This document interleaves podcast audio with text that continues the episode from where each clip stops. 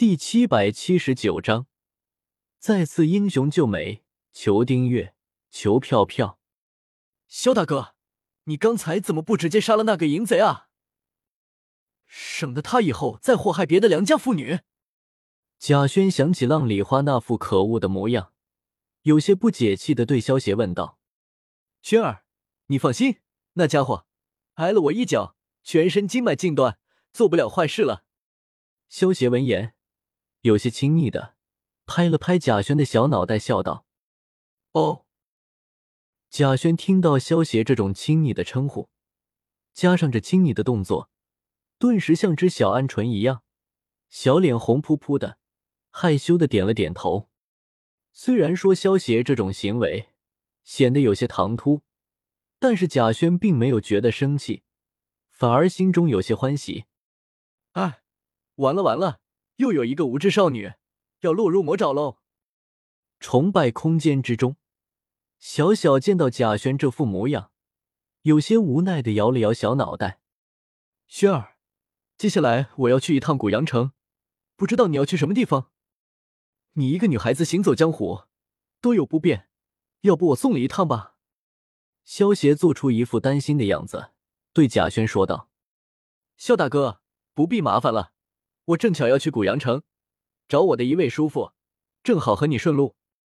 贾轩听到萧邪的话，眼中闪过一丝感动，朝萧邪露出一抹温柔的笑容，轻笑道：“如此甚好，我们这便走吧。天色也不早了，得在日落前进城才行。”萧邪闻言看了看天色，道：“嗯。”贾轩如同一个乖巧的小媳妇似的。点了点头，走了大约半个时辰的时间，萧协和贾轩两人终于到了古阳城。一进入城门，便传来了一阵阵的喧闹声，显得热闹非凡。轩儿，已经到了古阳城了，我就先行告辞了。如果你碰到了什么麻烦的话，就到这家再回头客栈找我吧。进入古阳城之后，萧协指着不远处的一家客栈。对贾轩说道：“嗯，我知道了，肖大哥，等我找到我叔叔之后，我会再来找你的。我叔叔就是同福镖局的金同福，如果你有什么事情想要找我的话，你也可以到那里找我。”贾轩点了点头，说完，有些娇羞的小跑着离开了。这丫头倒是挺可爱的。萧邪看着贾轩害羞的背影，轻笑一声。走向了不远处的客栈，小二有空房吗？就在萧协刚刚订了一间上房之后，一名穿着无袖劲装、留着一头短发的男人紧接着走了进来。有，我们这里有上中下各种客房，不知客官想要住哪一间啊？小二看着这个男人手中的银元宝，一脸讨好的说道：“给我来一间上房。”得嘞，你里边请。有点意思，百里登峰、梁元和梁佑都到齐了。萧协看着百里登峰离开的背影，心中暗自笑道：“刚才百里登峰进来的时候，萧协还不能肯定他就是百里登峰。但是萧协注意到，刚才有个粉毛萝莉和一个白发不良少年躲在一旁的角落，偷偷观察着百里登峰，瞬间便确认了百里登峰的身份。”原本百里登峰应该是在贾轩被浪里花非礼的时候出手相救的，不过由于萧协提前救了贾轩，所以自然也就轮不到百里登峰出场了。而百里登峰自然也懒得管这闲事，也就没有出现在萧协他们的面前。萧协对于百里登峰还是有些兴趣的，更准确的说，是对他的重阳之体感兴趣。百里登峰的重阳之体是他的妻子汝烟死后给他的，也就是说，百里登峰其实就是汝烟的灵图。不过，汝烟的灵愿是让百里登峰好好的活下去。拥有重阳之体的人，不管受了多重的伤，只要还有一口气，一旦过了子时，阴阳交汇之际，到了丑时，便会如同金蝉脱壳一般。产生另一个自己身上的伤也会完全恢复过来。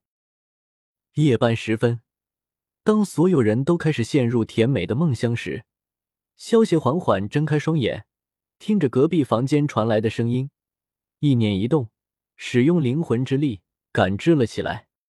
萧协隔壁的房间，其实住的是百里登峰，自然不会发生什么少儿不宜的事情。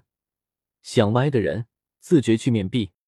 萧协感知了一会，也明白了事情的经过。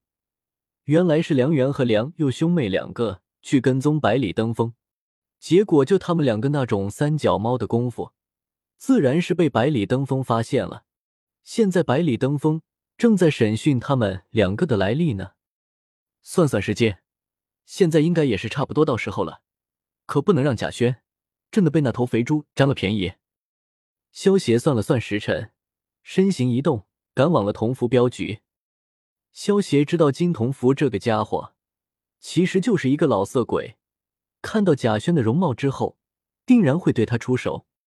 不过萧协不可能在贾轩还没有见到金同福之前，就直接告诉贾轩金同福的真面目。